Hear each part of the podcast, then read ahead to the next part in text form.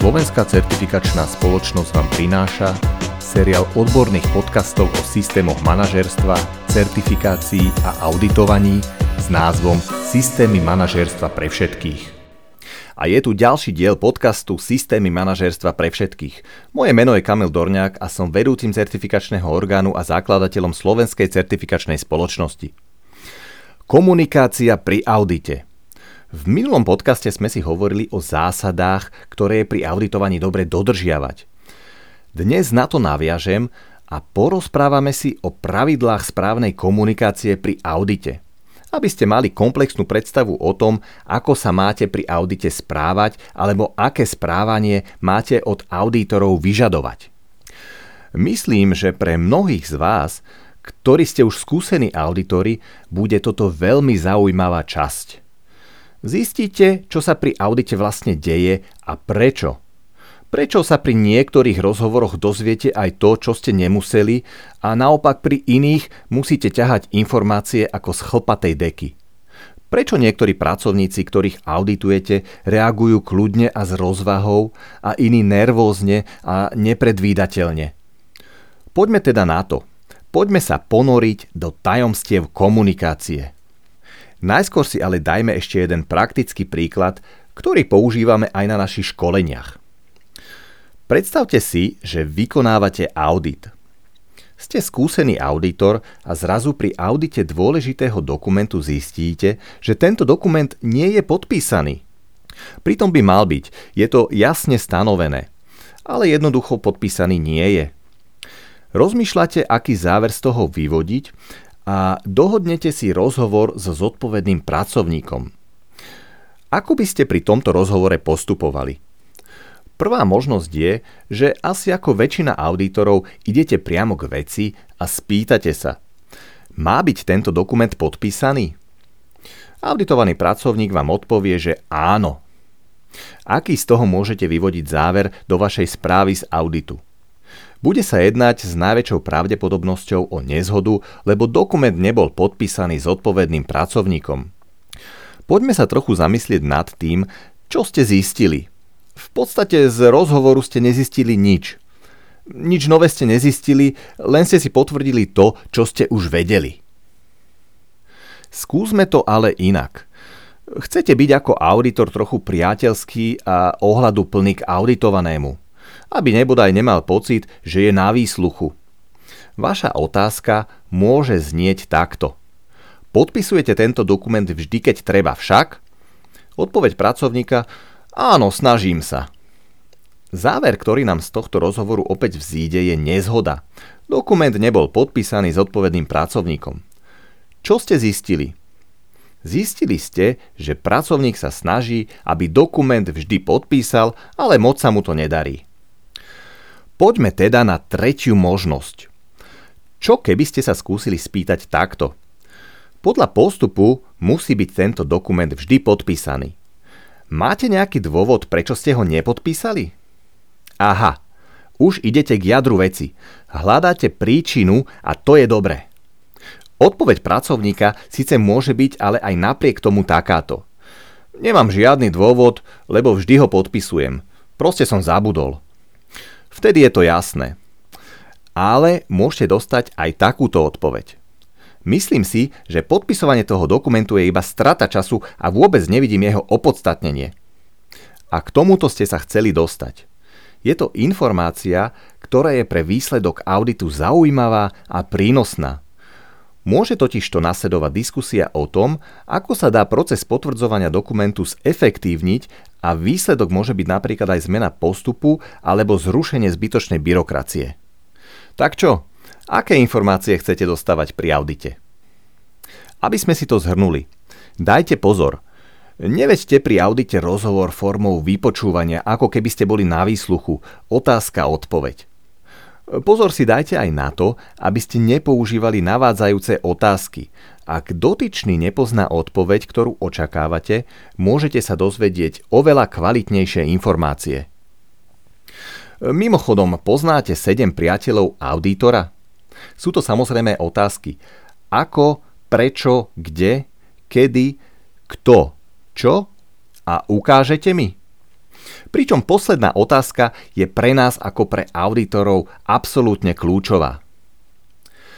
OK, poďme sa teraz pozrieť na to, aký prístup k auditovanému chcete zvoliť.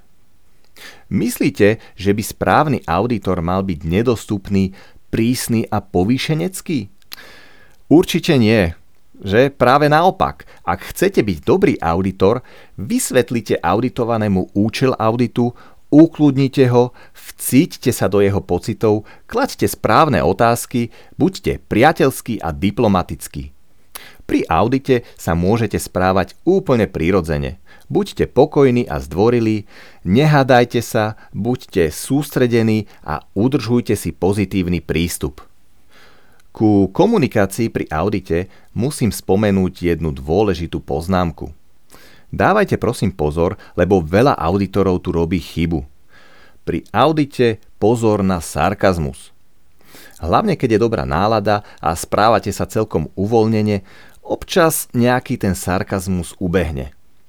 V spoločnosti medzi priateľmi by to určite vyznelo super a vtipne a určite by ste sa na tom všetci dobre zasmiali, ale do auditu to jednoducho nepatrí.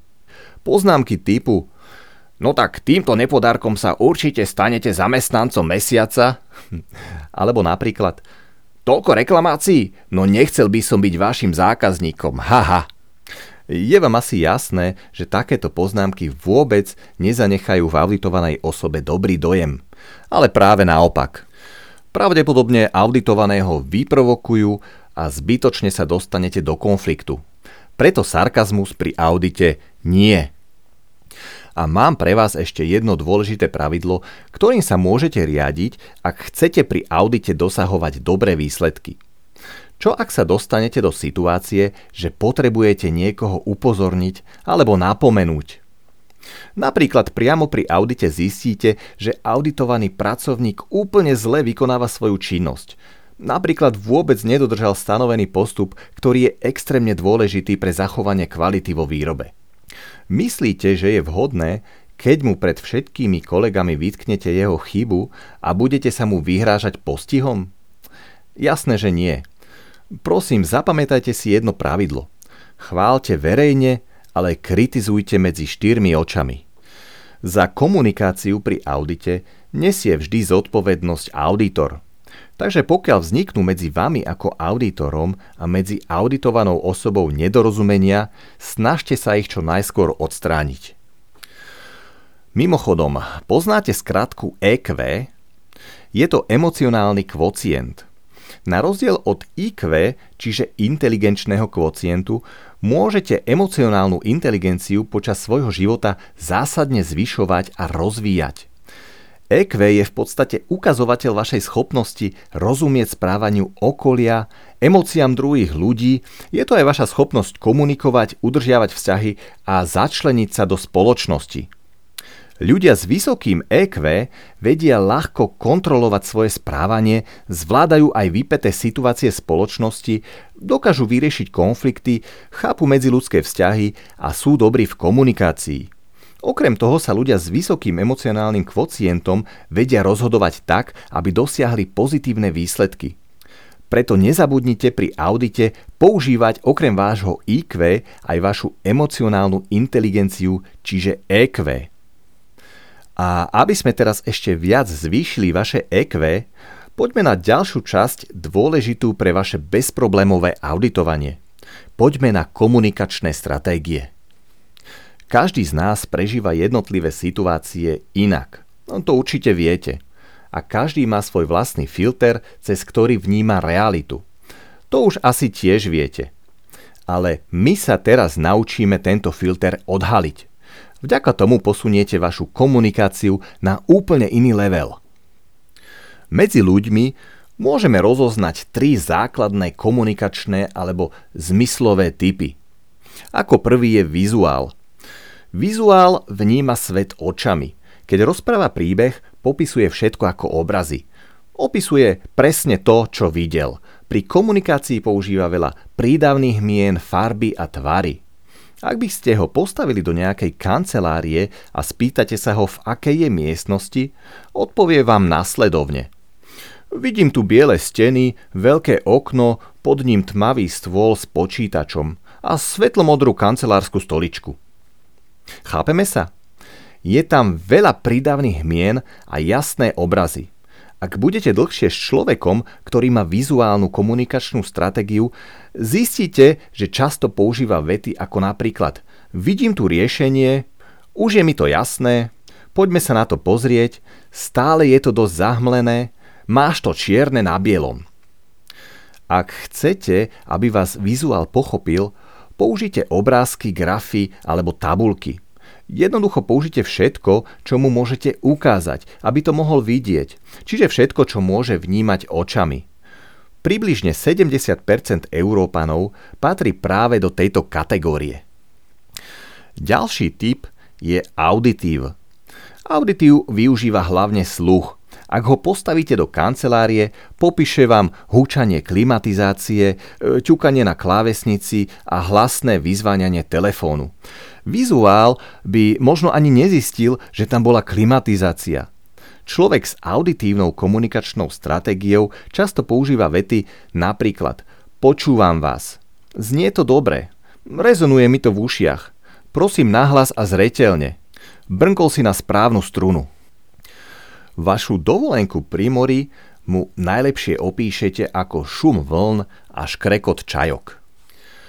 Tretí typ – kinestetik. Kinestetik veci rád preciťuje.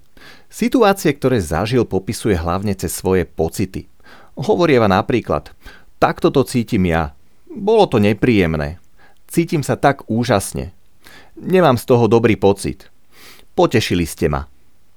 Kinestetik sa rád objíma. Rád sa dotýka iných ľudí. E, pri konverzácii sa sústredí na pocity. Kanceláriu vám popíše takto – bola tam príjemná pracovná atmosféra, trochu chladnejšie, napriek tomu, že vonku je leto. Rozvoniavala tam káva, vďaka čomu som sa cítil príjemne. Takže čo? Je vám to jasné? Alebo vám to znie dobre? Alebo vás tieto informácie potešili? Väčšina z nás je však kombináciou týchto troch typov, aj keď z pravidla jeden typ u každého prevláda možno úplne zretelne, alebo len pri nejakých situáciách.